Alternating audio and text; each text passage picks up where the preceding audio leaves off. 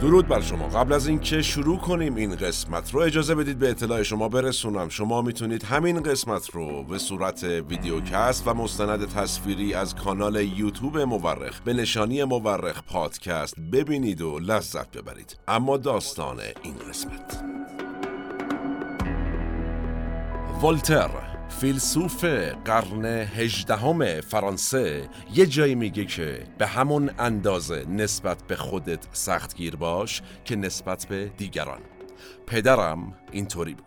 هیچ وقت ندیدم یکی از برادران یا خواهرانم رو در آغوش بگیره. پدرم هیچ وقت منو نوازش نکرد یا هیچ گونه محبت پدرانه‌ای رو که پدران دیگه نسبت به فرزندانشون ابراز می‌کنند نسبت به من نشون نداد. عواطفش رو پدرم چنان در سینه حبس میکرد که تنها خشم اجازه نمود پیدا میکرد، اون هم خیلی به ندرت. اما مهربانی، گرمی و نشاط هرگز اجازه نمود پیدا نمیکرد. هر گونه محبت پدری پشت نقاب اقتدار شاهزاده‌وارش به شدت پوشیده میموند. اینها بخش کوتاهی بود از روایت منوچهر فرمانفرماییان از پدرش، از عبدالحسین میرزای فرمانفرما، یکی از مهمترین سیاستمداران تاریخ ایران زمین، کسی که روزگاری ممکن بود همزمان هم پادشاه ایران باشه و هم پادشاه عراق، اما نشد. دست روزگار مسیر دیگری رو براش رقم زد. ما در این قسمت از مورخ رفتیم سراغ این چهره مرموز و تأثیرگذار در تاریخ ایران زمین، کسی که تأثیرگذاریش با مرگش هم به پایان نرسید. دیشب هم ما در کانال سینما مورخ به سریال هزار داستان و تاریخش پرداختیم که اونجا هم در واقع خان داستان همین آقای فرمانفرما بود، عبدالحسین میرزای فرمانفرما. اونجا از دریچه تاریخ سینما نگاه کردیم به این داستان و به داستان سریال هزار داستان. در واقع امروز و امشب در مورخ به داستان واقعی ایشون به صورت حقیقی و تاریخی نگاه خواهیم کرد.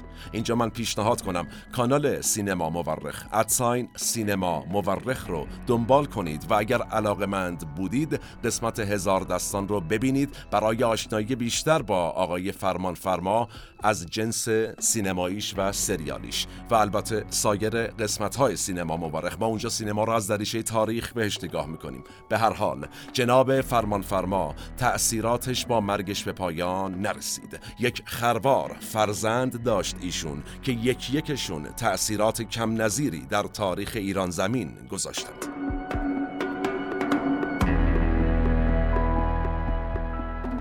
سلام، من احمد هاشمی هستم و این اپیزود صد و یک از پادکست مورخه که آذر ماه هزار و چهارصد و دو منتشر میشه.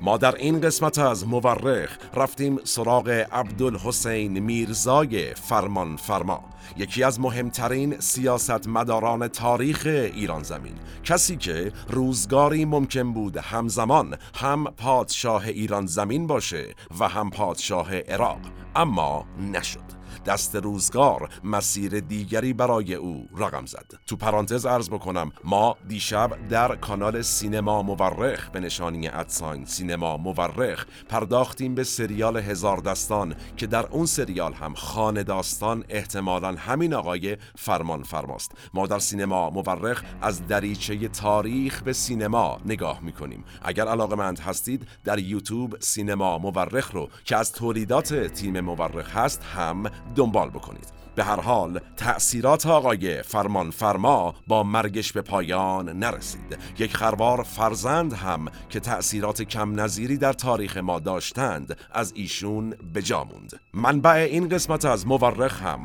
کتاب خون و نفت، خاطرات یک شاهزاده ایرانی اثر منوچهر فرمانفرماییانه. به اعتقاد اغلب مورخین تاریخ بیش از آن که علم باشه یک هنره، هنر کنار هم گذاشتن شواهد. ما در پادکست مورخ هر بار یکی از پازل‌های تاریخ رو کنار هم میذاریم. نظر فراموش نشه و نوش گوش هاتون.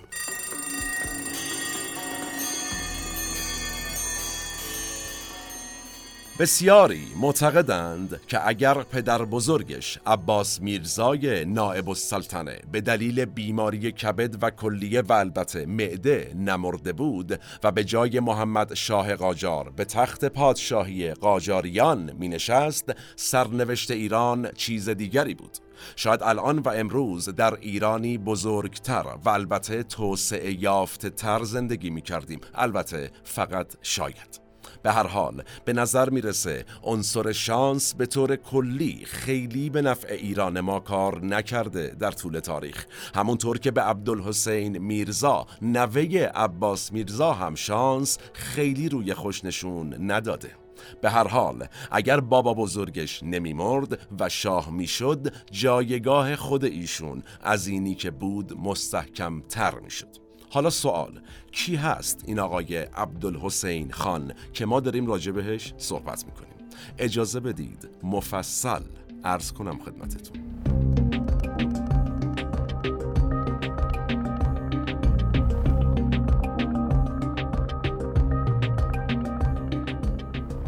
در هزار و دویست و سی و یک شمسی برادرزاده ناصرالدین شاه با نام شاهزاده عبدالحسین میرزا پا به عرصه هستی گذاشت.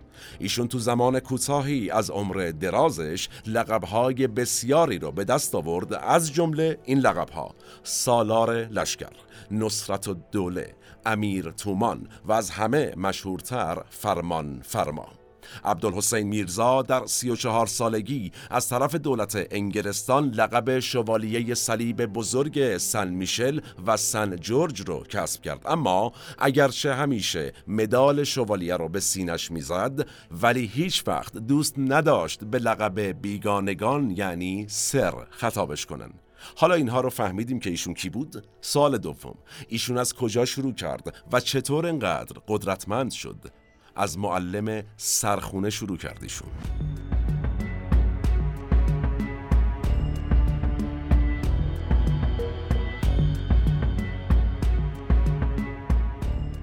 عبدالحسین میرزای داستان ما فرزند میرزا نصرت الدوله، شانزدهمین پسر عباس میرزا و حاجی هما خانوم بود، نوه فتحعلی شاه قاجار. بعد از شاهزاده عبدالحسین میرزا باب شد که برای شاهزادگان قاجار معلم سرخونه می آوردن، اما در اون زمان اینطوری نبوده. شاهزاده ها یه مقدار خوندن نوشتن که یاد می گرفتن، همون براشون بس بود دیگه. در ادامه وصل می شدن به دم و دستگاه حکومتی قاجار. اینه که میگم ایشون از معلم سرخونه شروع کرد. داستان برای ایشون فرق میکرد. ایشون دروس ابتدایی رو توسط معلمی در خونه یاد گرفت و بعد رفت مدرسه نظامیان اتریشی در تهران و اونجا تحصیلاتش رو ادامه داد.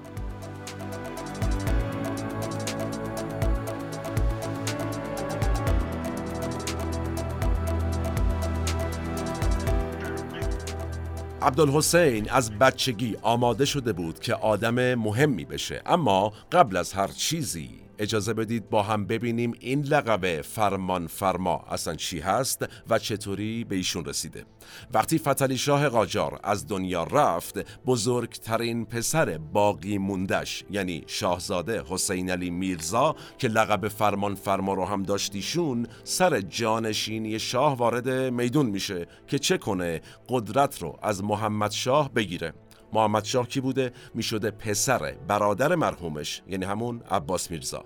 یعنی عباس میرزا مرده بوده، محمد شاه قدرت رو در دست میگیره. شاهزاده حسین علی میرزا که میشده در واقع پسر دوم فتحعلی شاه یا بزرگترین پسر زنده، میاد میگه آقا قدرت مال منه، قدرت رو بده بیاد. این آقای حسین علی میرزا لقب فرمان فرما رو داشته عرض کردم و حاکم فارس هم بوده. محمد شاه که حالا در قدرت بوده، برای سرکوب کردن عموش چه میکنه؟ داداش کوچیک رو صدا میکنه، فیروز میرزا، میگه پاشو برو فارس، فرمان فرما رو سرکوب کن، داره شاخ میشه. این آقای فیروز میرزا میره کارشو به خوبی انجام میده، عمو رو سرکوب میکنه، لقب فرمان فرما رو از عموش یعنی از شاهزاده حسین علی میرزا میگیره، میکنه مال خودش. حالا این فیروز میرزا کیه که شده حالا فرمان فرما؟ ایشون بابای عبدالحسین میرزای فرمانفرماست که داریم ازش حرف میزنیم. گفتیم دیگه عبدالحسین در هزار و دویست و سی و یک شمسی به دنیا اومد، در دهمین سال پادشاهی ناصرالدین شاه قاجار. در واقع فیروز میرزای حالا فرمانفرما با همسر دومش ازدواج میکنه، حاجی خانم هما، که از طرف مادری ایشون اصالتا قفقازی بوده و چشم سبزی هم داشته و نتیجه این وصلت میشه عبدالحسین میرزای داستان ما. این چشم سبزی هم که عبدالحسین خان داره از مادرش به ارث برده. یه مقدارم از خانوادهشون بگیم. یکی از دختران فیروز میرزا، پدر عبدالحسین، با مظفرالدین شاه ازدواج میکنه. یکیشون هم که اسمش بوده نجم السلطنه، با پدر مصدق ازدواج میکنه. جالبه، در واقع محمد مصدق میشده خواهرزاده فرمانفرما، مظفرالدین شاه قاجار هم میشده شوهر خواهرش.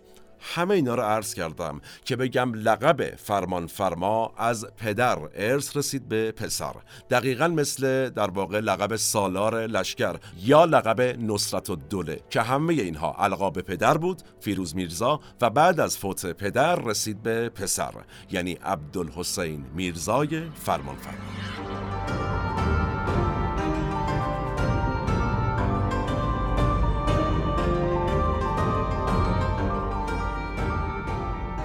در ایران دوره قاجار عموم القاب رو شاه اعطا می‌کرده و موروثی نبوده، فقط بعضی از القاب موروثی بودن که اونم باز باید به تایید شاه در نهایت میرسیده. فرمانفرما این وسط از همه لقب‌ها خاص‌تر بوده، یعنی بعد از شاهنشاه تنها لقبی بوده که تو خودش تکرار داشته، شاهنشاه فرمانفرما. شاهنشاه به معنای شاه شاهان، فرمانفرما به معنای فرمانده فرماندهان. این لقب در دوران قاجار در خانواده موروثی بوده.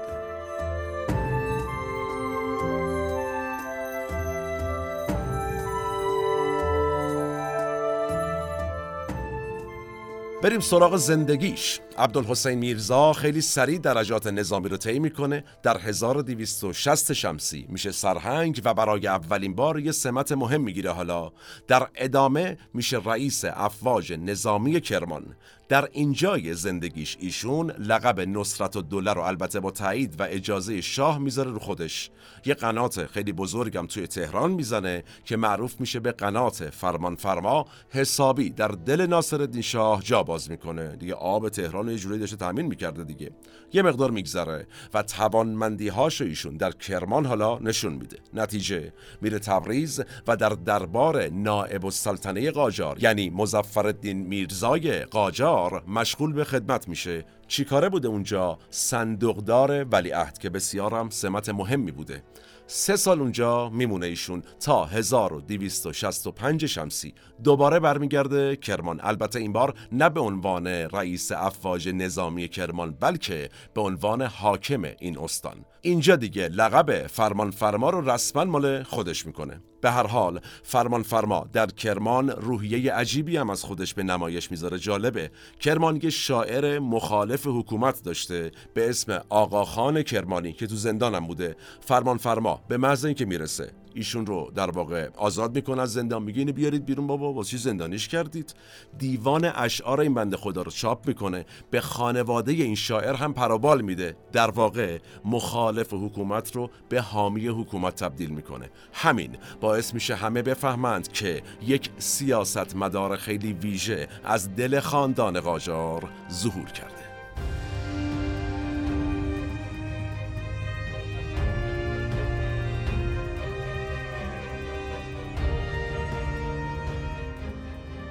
بیایم جلوتر. هزار و سیصد و هفتاد و دو شمسی دیگه فرمانفرما توانمندی‌های خودش رو به درباریان ثابت کرده بود و نتیجه مظفرالدین میرزای ولیعهد باز هم این شاهزاده رو فرا میخونه به تبریز.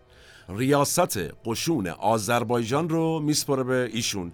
بعدم فرمانفرما رو میکنه حاکم ارومیه و خوی. کمی میگذره تو کردستان یا آشوبی میشه. آقای فرمانفرما میشه مسئول خابوندن آشوب و نتیجه حکومت کردستان و ساوج بلاغ و ساین قلعه رو هم میسپارن به فرمانفرما. اما حضورش در غرب خیلی طول نمیکشه، چرا که باز خبر میارن که آقا تو کرمان آشوب شده.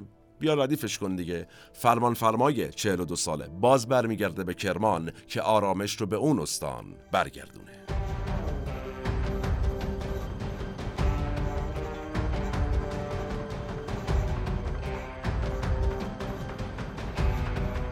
موفقیت فرمانفرما در اداره کرمان به نحوی بود که امین السلطان صدر اعظم وقت حکومت قاجار حکومت تهران رو هم با حفظ سمت میده به ایشون.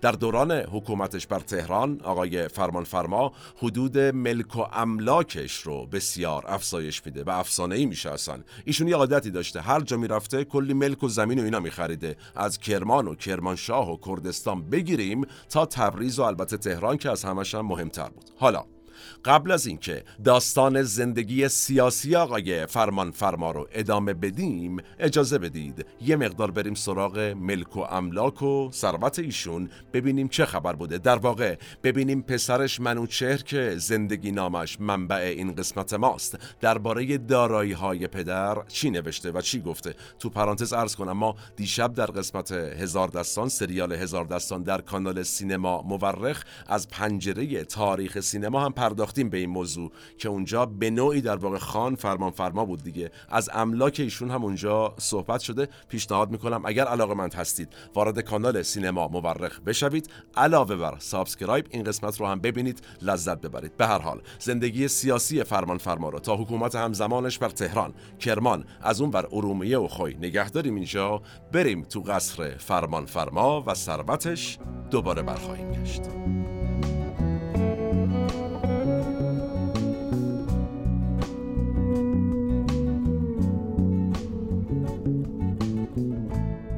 ملک ما در درون دیوارهایش یک شهر زنده بود، مانند سرزمین پریان، دارای استخرها و مخفیگاه‌های پوشیده از درخت و نانوایی که ما آن را کارخانه می‌نامیدیم و البته نجاری و ریختگری. ژنراتورها برق مجموعه را تأمین می‌کرد و آن را مثل یک فانوس دریایی روشن می‌کرد، در حالی که بقیه تهران از شمع و چراغ نفتی استفاده می‌کردند. ما همچنین نظام آبرسانی خودمان را داشتیم که آب تازه را از طریق لوله به همه خانه‌ها می‌رساند. آن زمان مردم آب خانه‌شان را از نهرهای روباز یا جوی خیابان تأمین می‌کردند. اینهایی که عرض کردم البته بخش مختصری بود از توصیفات منوچهر فرزند آقای فرمانفرما از دنیایی که توش ایشون به دنیا اومد، دنیای املاک فرمانفرما. بابای منوچهر هشت زن داشته، سی و شش تا بچه و تمام این خانواده بزرگ در ناز و نعمتی که منوچهر سیزدهمین فرزند ایشون برای ما شهر داده کنار هم با خوبی و خوشی زندگی می‌کردند.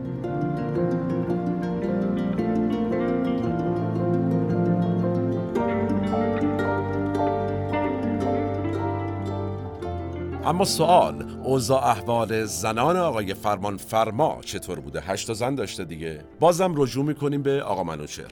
آقا منوچهر میفرماید که اقامتگاه‌های زنان فرمانفرما در دو طرف سوار روی خانه قرار داشته.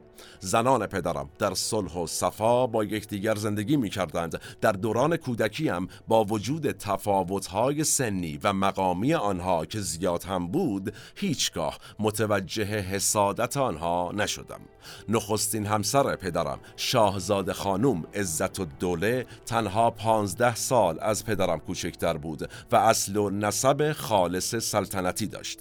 هشتمین و آخرین همسرش هم که درست پیش از مرگش با او ازدواج کرد، نزدیک به شصت و پنج سال از او کوچکتر بود. مادرم بتول خانم، یعنی مادر منوچهر، از سایر زنان پدرم تحصیل کرده تر و سرزنده تر بود و زمانی که پدر در کرمانشاه حاکم بود و مشغول فرونشاندن شورشی بود که عموزادش برپا کرده بود، با مادرم ازدواج کرده بود. آن زمان مادرم چهارده سال و پدرم پنجاه و سه سال داشت. بله.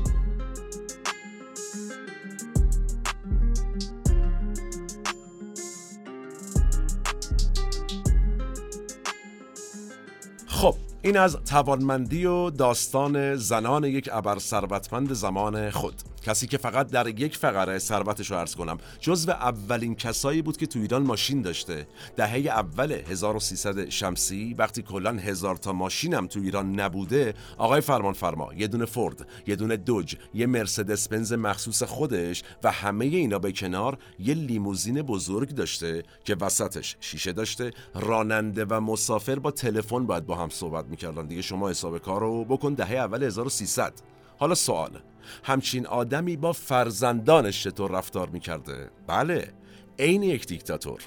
شروع این قسمت هم که عرض کردم از قول البته آقا منوچهر که پدر چطور رفتار میکرده با فرزندانش. فرزند ایشون آقا منوچهر میگه پدرش توجه اکیدی به امور مذهبی داشته. بنا به دستورات اسلامی روزانه پنج نوبت نماز به جماعت برگزار میشده توی قصر آقای فرمانفرما و این پنج نوبت هم زمانی بوده که کل خانواده یعنی هشت زن و سی و شش فرزند باید جمع میشدن نماز جماعت. این حرفا نبوده. در باقی موارد به گفته آقا منوچهر پدر چندان توجه خاصی به فرزندان نداشته، دیگه همون نمازو میخوندن گویا اوکی بوده. البته که این وسط داستان دو فرزند ارشد گویا یه تفاوتایی داشته.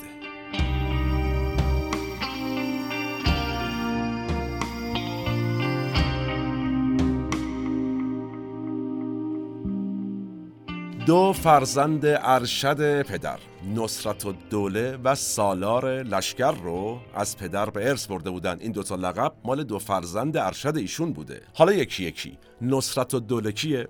زمان زمامت احمد شاه قاجار، آخرین شاه قاجار، ایشون وزیر امور خارجه بوده. همون کسی هم است که قرارداد ننگین نوزده نوزده یا هزار و نهصد و نوزده رو امضا کرده. انگلستان جوری به نصرت الدوله علاقمند بوده، یعنی علاقمند میشه که ایشون رو برای جانشینی سلطنت بعد از احمد شاه اصلا گذاشته بود تو آب نمک. اما به هر حال عمر دودمان قاجار کفاف نمیده. حالا جالبه خونه این آقای نصرتالدوله کجا بوده؟ فرمانیه امروز در تهران که امروز روز سفارت ایتالیاست. صحبت سفارت ایتالیا شد، اینم بگم اقامتگاه زمستانی خود آقای فرمانفرما باز امروز مال سفارت ایتالیاست. این از پسر اول. پسر دوم عباس میرزا با لقب سالار لشکر. ایشون باز در دوره احمد شاه قاجار یه زمانی وزیر عدلیه بوده. بعد از کودتای هزار و دویست و نود و نه هم یه مدتی میشه وزیر تجارت. طبق خاطرات آقای منوچهر این دو فرزند برای آقای فرمانفرمای پدر جایگاه ویژه‌ای داشتند.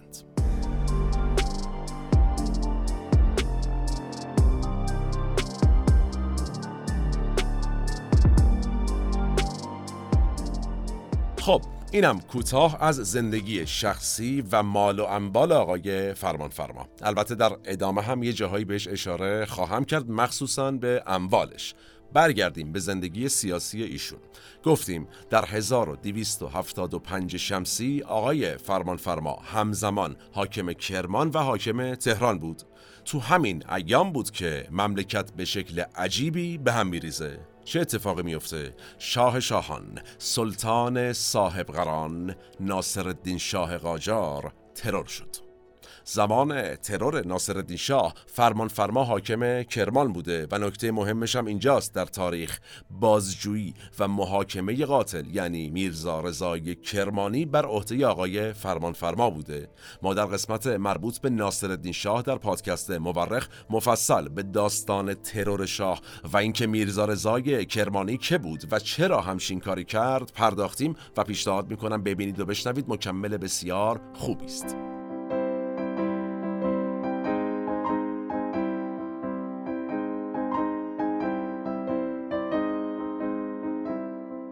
به هر حال ناصرالدین شاه قاجار ترور شد، میرزا رضای کرمانی محاکمه شد و با پایان این اتفاقات و روی کار اومدن مظفرالدین شاه قاجار فرمانفرما شد وزیر جنگ. سمتی که بین تمام بیشمار سمت‌هایی که داشته ایشون برای خودش از همه جذابتر بوده. چرا؟ چون ایشون بود که برای اولین بار در ایران تصمیم گرفت یک ارتش واحد و مدرن تشکیل بده. اینو من قبلا درباره‌اش صحبت کردم. ما میدونیم که اولین بار رضا شاه پهلوی بود که این کارو کرد وقتی به قدرت رسید همچین ارتشی رو راه انداخت، یک ارتش مدرن رو ایجاد کرد. اما ایده ایجاد ارتش مدرن مربوط به دوران پیش از ایشون بوده و اولین بار آقای فرمانفرما سعی کرد همچین کاری بکنه. به هر حال این رو هم بگم چرا همچین سعی کرد. ایشون خب با دختر شاه ازدواج کرده بود، یک شاهزاده بسیار قدرتمند بود، حالا هم که شده بود وزیر جنگ، نتیجه فکر میکرد میتونه همچین کاری بکنه. تا اون زمان چه شکلی بوده فضای ارتش و اینا؟ هر طایفه و خاندانی برای خودش ارتش داشته که خودش هم برش حکمرانی میکرده. خود رضا میرپنج که بعداً رضا خان و بعد شد رضا شاه پهلوی جزوی از ارتش آقای فرمانفرما بوده و اجازه بدید این رو هم بهش اشاره بکنیم. آیا فقط قدرت بوده؟ یعنی از کجا اومده این ایده؟ هر خاندان یه ارتش داشته دیگه، چه کاری بوده؟ آقای فرمانفرما آدم باهوشی بوده، یقین داشته تهدیدهای انگلیس و روس فقط زمانی تمام می شود که ایران یک ارتش متمرکز داشته باشد. فرمانفرما قصد داشت مدرسه نظام راه بندازه و قانون نظام وظیفه را اجرایی کنه و اینجوری بره به سمت چی؟ شکل دادن یک ارتش متمرکز. اما آیا موفق شدیشون یک ارتش متمرکز راه بندازه در عمل؟ طبیعتاً تاریخ به ما میگه خیر. اما سوال مهمتر، چرا موفق نشد؟ عرض میکنم.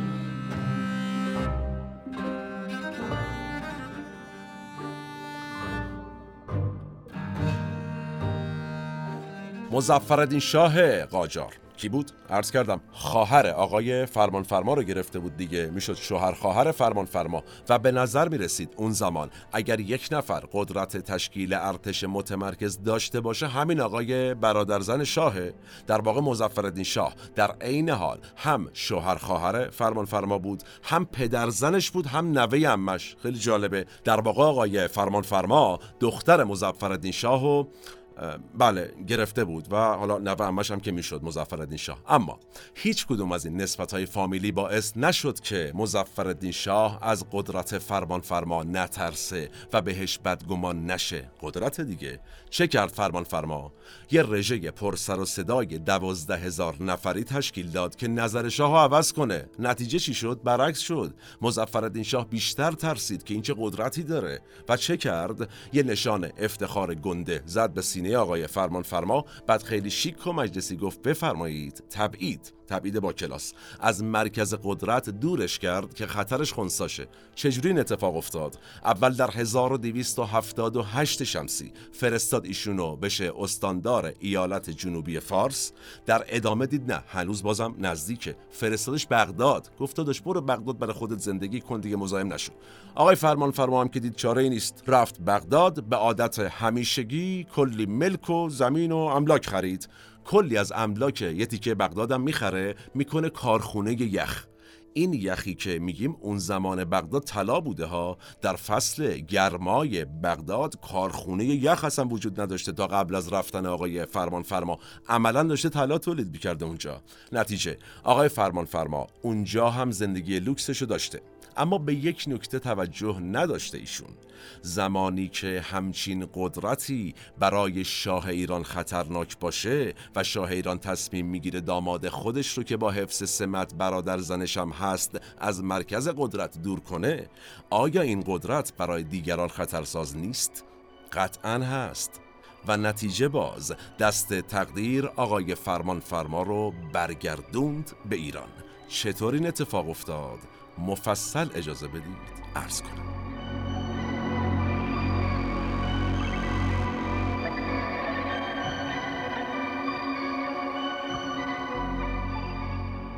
چهار سال از زندگی فرمانفرما در بغداد میگذشت و حالا دیگه با کارخونه یخش ایشون تبدیل شده بود به یکی از مهمترین آدمهای کل اون منطقه که بعداً شد کشور عراق دیگه. اونجا تو همین زمان نجیب زاده های عراق اومدن سراغ آقای فرمانفرما، گفتن آقا جان شما یه کاری کن، به ما کمک کن، ما ترکای عثمانی رو خلعیت کنیم، استقلال عراق دوباره داشته باشیم، خودت هم بشو رهبر ما، اصلا شما بشو شاه ما، خوبه شما شاه دیگه. اینا اینا رو گفتن. خبر به گوش انگلیس‌ها رسید. دیدن ایداد بیداد یکی از خاندان سلطنتی ایران که به هر حال احتمال داره که یه روزی هم اصلا ادعای تاج و تخت بکنه در خاندان قاجار در ایران، این بابا الان ممکنه تو عراق بشه شاه، فردا روزم تو ایران بشه شاه که دیگه واویلاست، دیگه این دوتا یکی میشن. اصلا شما بگو شاه هم نشه بازم واویلاست، عراق و ایران میشه تحت حکومت یک دودمان. درست شد؟ نتیجه یه قدرت بزرگی ایجاد میشه تو منطقه، سر ما هم میمونه بیکلاه. چه کردند؟ سری رفتن پیش مظفرالدین شاه، پادرمیونی کردن که آقا بیا آشتی کن با دامادت، با برادر زنت، این آقا فرمان فرما بچه خوبیه، ایشونو برگردون ایران. آفرین.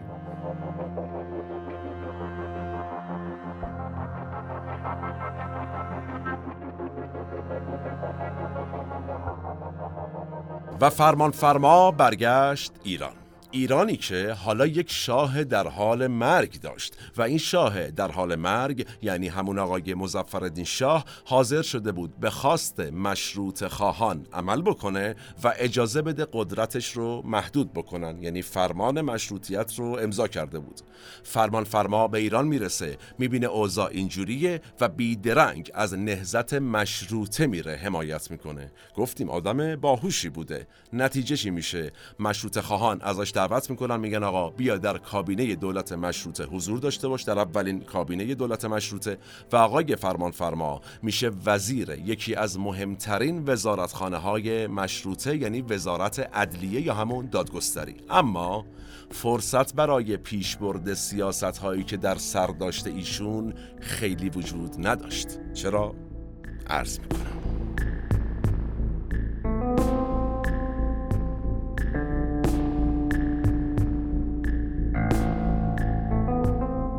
هزار و دویست و هشتاد و شش شمسی و با مرگ مظفرالدین شاه قاجار، محمد علی شاه قاجار به قدرت میرسه. همه در تاریخ میشناسیم ایشون رو. شاه جدید اصلاً با مشروطه سر سازش نداشت و چه کرد؟ سریعاً با مشروطه خواهان در افتاد. یک سال بعد هم مجلس رو به توپ بست و دوباره قدرت مطلقه به ایران برگشت. دوره چی شروع شد؟ یک دوره معروف به نام دوره استبداد صغیر. از اونور مشروطه خواهان بیکار نشستند. چه کردند؟ یک سال بعد دوباره اومدن تهران رو فتح کردن، محمد علی شاه قاجار رو فراری دادن، پسر دوازده سالش احمد شاه رو به تخت نشوندند. محمد علی شاه چه کرد؟ فرار کرد ولی ولکن نبود. رفت از روسا کمک گرفت و با سالار الدوله برادر خودش همدست شد، شروع کرد به ضد حمله. به کجا؟ ایالت‌های غربی یعنی کردستان و لرستان. اونجاها به تصرف برادر محمد علی شاه یعنی سالار الدوله در اومد. نتیجه اوضاع به هم ریخته بود. باز هم اومدن سراغ آقای فرمان فرمای با تجربه که آقا جان بچت برو پا بذار در میدون، اوضاع رو راستوریس کن. دوباره مشروطه خواهان فرمان فرما رو مأمور کردند که بره فتنه سالار الدوله رو جمع کنه. ایشون هم تفنگچیاشو برداشت رفت کرمانشاه. توی این تفنگچی‌هاش یه آدم ویژه هم بود. جالبه بگیم کی بوده ایشون؟ یک سرباز بلند قد چهارشانه. شما حدس بزنید. رضا میرپنج، کسی که یک تفنگ ماکسیم بزرگ معروف با خودش حمل می‌کرد و قابل حدسه که این رضا میرپنج بعداً شد رضا خان و بعد هم شد رضا شاه پهلوی.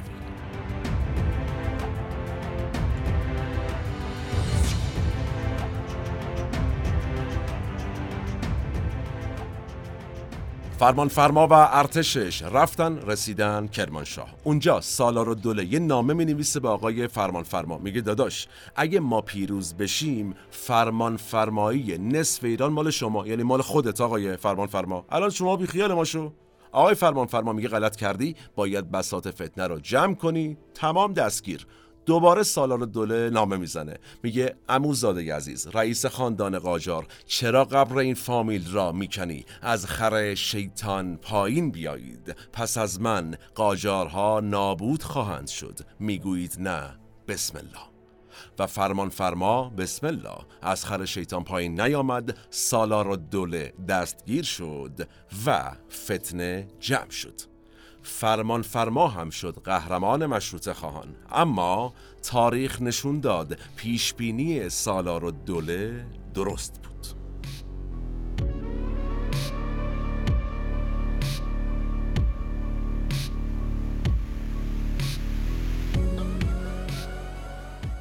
در روزهایی که فضای سیاسی ایران بی ثبات بود و دولتی از پس دولت دیگه می اومد و می رفت، فرمانفرما هم برای یک ماه و نیم یه دولتی تشکیل داد و نخست وزیر ایران شد.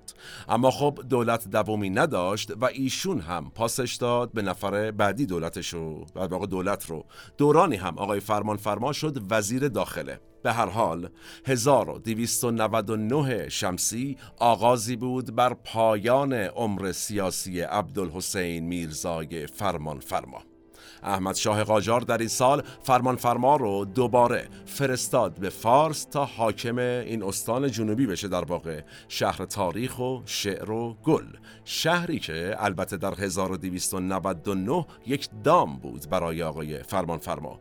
مملکت در هرج و مرج بود، شیرازم کانون تنش‌های سیاسی کشور. چرا ایل قشقایی با انگلیسی هایی که تحت عنوان پلیس ایران تو این منطقه حضور داشتن درگیر بودن، جنگ و بکش بکش.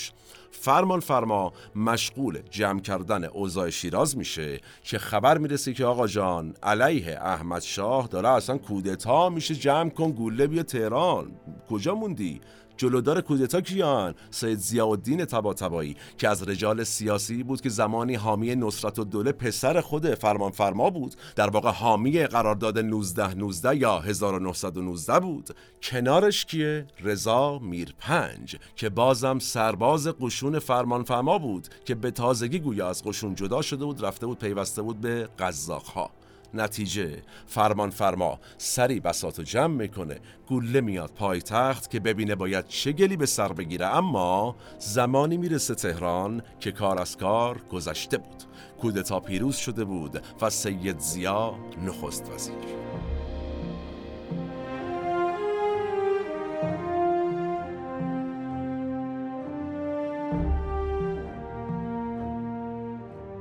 به محض ورود فرمانفرما به تهران، ایشون با دو تا پسر ارشدش یعنی نصرت الدوله و سالار لشکر و البته حدود سی نفر دیگه از بزرگان حکومت میافتن زندان. فرمانفرما چند وقتی توی زندان میمونه تا رفاقت قدیمیش با رضاخان به کمکش میاد. یه روزی رضاخان میاد تو سلولی که تو قصر قاجار بوده در مرکز تهران و با فرمانفرما یه دیداری میکنه. جناب فرمانفرما بهش میگه که قرار است همه ما را بکشند. رضاخان جواب میده که چه انتظاری از من دارید؟ من که نخست وزیر نیستم. آقای فرمانفرما میگه که رئیس زندان به ما نگو این حرفا رو داداش، رئیس زندان به شما داره گزارش میده نه به نخست وزیر. نتیجه به او بگویید صبح روزی که به او دستور میرسد تا ما را جلوی جوخه آتش قرار دهد ما را آزاد کند. قول میدهیم که زحمتی که میکشید بیارزد. آقای رضاخان در ازای پنج جریب زمین در خیابان سپه تهران که امروز اسمش شده امام خمینی، اینم تو پرانتز بگم هر جریب چهار هزار و چهل و شش متره، در ازای پنج تا چهار هزار و چهل و شش متر به علاوه بیست هزار تومان پول نقد که میشه معادل یک میلیون دلار امروز قبول میکنه که رفیقش آقای فرمانفرما و پسراشو آزاد کنه. گرچه که فرمانفرما به نوعی پولشو ریخت دور. دو روز بعد از این داستان سید ضیا عزل شد، همه زندانیان هم آزاد شدند، اما پول آقای فرمانفرما بر نگشت.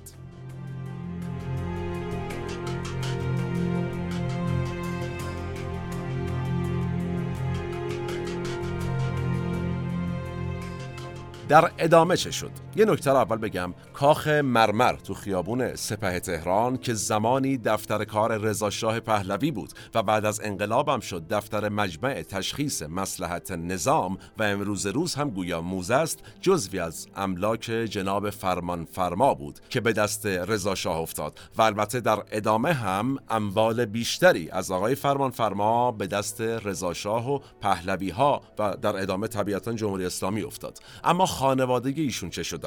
مخصوصاً دو پسر ارشدش که سوگلی توری بودن. از این تاریخ به بعد نصرت الدوله و فرزندان فرمانفرما که قدرت رو خوب میشناختن شدن حامی سفت و سخت رضاخان. رفتن بهش گفتن که بابا ما یه زمان داداشی بودیم و رضا جان یه خونه بودیم، بابا تو قشون دم خونه ما بودی، نگهبانی میدادی، اسلحه ماکسیم گنده، مثل قدیم الان داداشی بشیم. اگرم اون موقع اخم و تخمی بود، اونم اقتضای شرایط بود، شرم شرمنده از جای دیگه اصلا اعصابم خورد بود. بابا لعنتی فیلم دیگه. این از پسرا. ولی خود فرمانفرما خودشو بازنشست کرد از سیاست. حتی پیشنهاد دوباره احمد شاه قاجار برای نخست وزیر شدن هم رد کرد ایشون. چه کرد؟ مندخونه و به امور تربیتی و تحصیلی بچه هاش بیشتر توجه کرد. یعنی شما در نظر بگیر همین جوریش که سختگیر بود دیگه مندخونه پوست بچه ها رو بکنه. گرچه همین شد که هر کدوم از بچه هاش برای خودشون کسی شدند. در واقع همینطور نسلن در نسل کسی شدند این خاندان. حتی بهمن فرمانآرا کارگردان مشهور سینمای ایران هم به قولی از نوادگان همین آقای فرمانفرماست. نکته جالب حالا چیه؟ در تمام مدت بازنشستگی تا مرگ فرمانفرما سنت اقامه پنج نماز به جماعت در منزل بین خانواده ولو به زور پابرجا بود.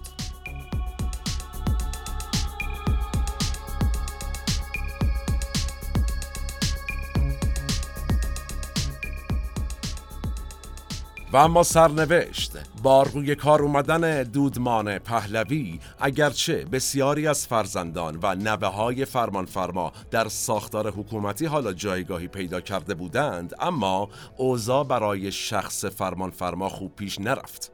خیلی ها سعی کردند ایشون رو کله پا کنن و ازش انتقام بگیرن به نوعی. مثالش یه سری سند رو کردن مبنی بر اینکه ایشون زمانی که حاکم فارس بوده ماهی شش هزار تومان رشوه از انگلیسی‌ها می‌گرفته.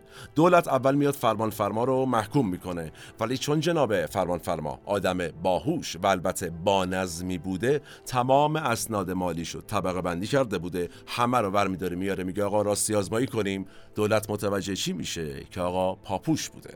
به هر حال خود فرمانفرما از زیر بار اتهامات رهایی پیدا میکنه، اما پسر ارشد خیر. نصرت الدوله یا فیروز میرزا که بعداً میشه فیروز فیروز، کسی که تو به قدرت رسیدن رضا شاه پهلوی کمکش کرده بود، بعدم شده بود وزیر مالیه و بعد هم وزیر عدلیه، مثل بسیاری از دوروری‌های رضا شاه کم کم مورد غضب قرار گرفت و تصفیه شد. سال هزار و سیصد و هشت شمسی فیروز فیروز ملقب به نصرت الدوله به ارتشاء و رشوه گرفتن محکوم میشه، میفته زندان، ولی چند ماه بعد به دلیل بیماری آزاد میشه. دوباره هزار و سیصد و پانزده بازداشتش میکنن، با اینکه بیمار بوده تبعیدش میکنن به سمنان و یک سال بعد در تبعید و البته به شکل مشکوکی از دنیا میره ایشون.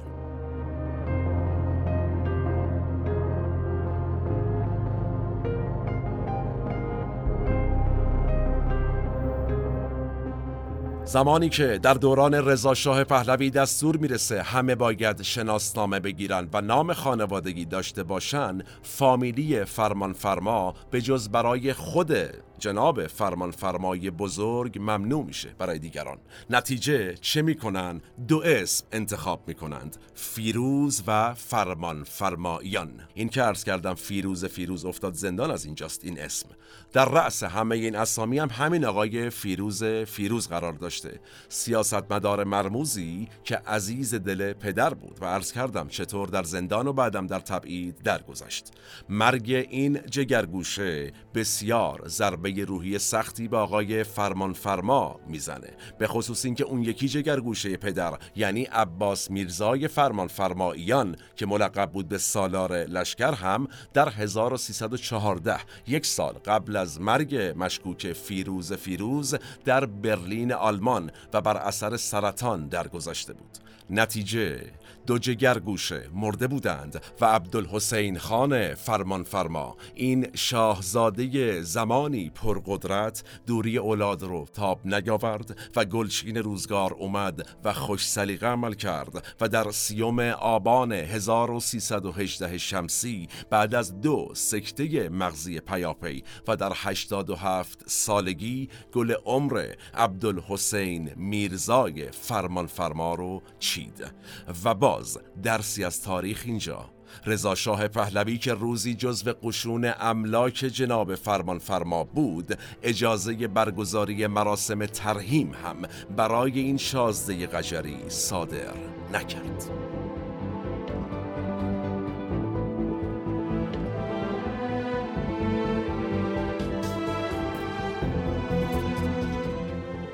گفتیم فرمانفرما سی و شش فرزند داشت. از بین این سی و شش فرزند افراد مهمی در تاریخ ایران زمین ظهور کردند. از مریم فیروز که اولین زن عضو حزب توده بود و همسر نورالدین کیانوری دبیر کل حزب توده بگیریم تا ستاره فرمانفرماییان که مادر مددکاری اجتماعی ایران زمینه. اون سمت از خداداد فرمان فرماییان که رئیس بانک مرکزی و سازمان برنامه بودجه بود بگیریم تا عبدالعزیز فرمان فرماییان که معمار ورزشگاه آزادی بود. کمی جلوتر که بیایم از نوه‌های فرمان فرمای بزرگ هم کلی انسان مهم به ایران زمین معرفی شد. از منصوره اتحادیه مورخ و استاد دانشگاه بگیریم تا بهمن فرمانآرا کارگردان بزرگ که راجبش صحبت کردیم. اما این آقای منوچهر که کتابش منبع ماست در این قسمت چه کاره بوده عرض میکنم.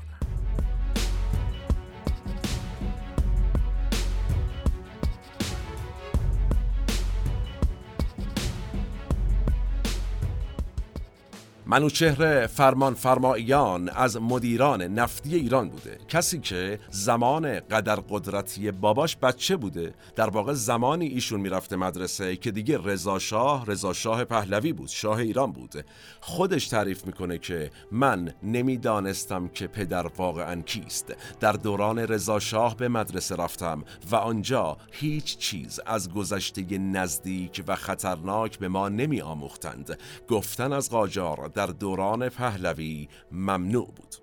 آقای منوچهر فرمان فرماییان تو دانشگاه بیرمنگام انگلیس مدرک مهندسی نفت گرفته. بعدش که میاد ایران در صنعت نفت ایران مشغول به کار میشه. ایشون اگرچه پسر دایی محمد مصدق بود، جالبه اینم بگم سر بحث ملی شدن صنعت نفت کلن با مصدق اختلاف داشت و معتقد بود نباید با انگلیسی ها در افتاد و کنسرسیوم نفتی به درد ما میخورد. منوچهر کسی است که از طرف ایران تأسیس اوپک رو امضا میکنه. ایشون هم آدمی است مهم در تاریخ.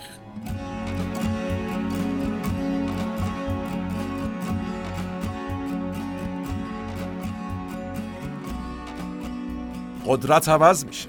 برای اینکه بدونیم اوضاع احوال فرزندان فرمانفرما بعد از مرگ برادران بزرگ و پدرشون چی شد، به این خاطر از همین آقا منوچهر توجه کنیم. میگه من تازه از انگلیس اومده بودم ایران، با مادر و خواهرام سوار ماشین بودیم که بریم خونه. یه موتور پلیس که یه صندلی هم کنارش داشت، از این موتور دو نفره ها بوده احتمالاً، پیچید جلومون. یکی از پاسبونا پرید پایین تو ماشین، منو به زور گرفت برد اداره پلیس. مامانم که سابقه نصرت الدوله رو داشت و قطعاً هم فکر میکرد که نصرت الدوله رو تو تبعید کشتن، به مرگ طبیعی نمرده، میترسید که منم به سرنوشت اون دوچار بشم. شروع میکنه جیغ و داد کردن، ولی فایده نداشته. نتیجه منو میبرن زندان مرکزی، میندازن تو یک سلول. با تمسخرم اونجا بهم میگن که این سلول خیلی مهمه ها، ما بهش میگیم سلول اشراف. آخه هیچی نباشه داداش شما شازده فیروز تو همین سلول بوده. بله.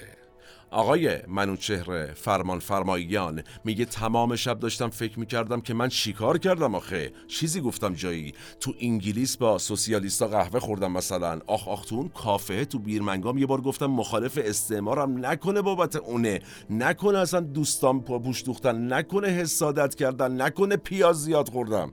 نهایتاً صبح روز بعدش منوچهر میگه منو بازجویی کردن. بازجویه به من گفت شما جرم سنگینی مرتکب شدید آقا، مجازات خواهید شد قطعاً. وسط روز اتومبیل شما از اتومبیل ولیعهد سبقت گرفته، شماره اتومبیل شما رو هم برداشتن. منوچهر فرمان فرماییان از زندانی که به دلیل سبقت از ماشین ولیعهد که بعداً میشه محمد رضا شاه پهلوی افتاده بود آزاد شد. اما کسی که روزی پدرش فرمانده تمام فرماندهان ایران زمین بود، حالا اینطور تحقیر و خوار و خفیف می شد.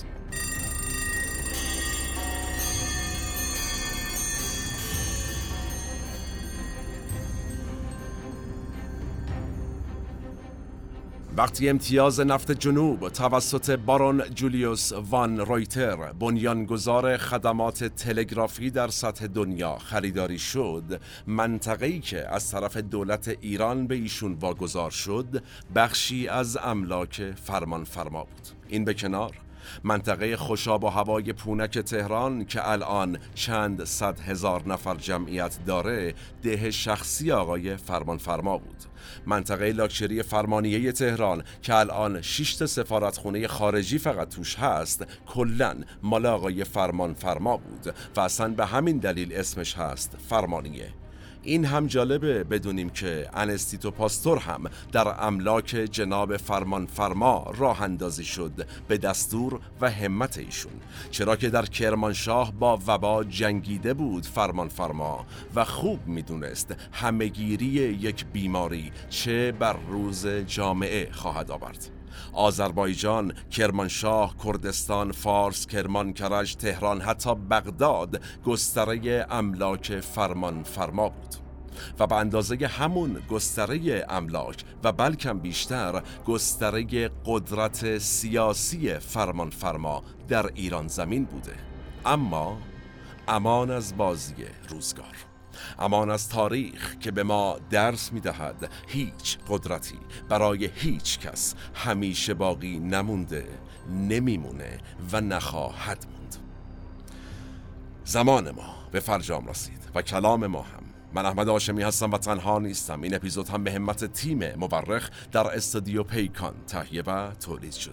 ضمنی که در ادامه خواهیم دید ویدیوهای ارسالی از طرف شما خوبان رو و باز یادآوری کنم قسمت هزار دستان، سریال هزار دستان رو در کانال یوتیوب سینما مورخ ببینید که بسیار مرتبط بود با این قسمت و اگر دوست داشتید اون کانال رو هم دنبال بکنید، چرا که ساخته است از تیم مورخ تا چند روز آتی و موضوع جذاب بعدی در پادکست مورخ. سالم باشید و در صلح شما رو به تاریخ میسپارم و میبینمتون.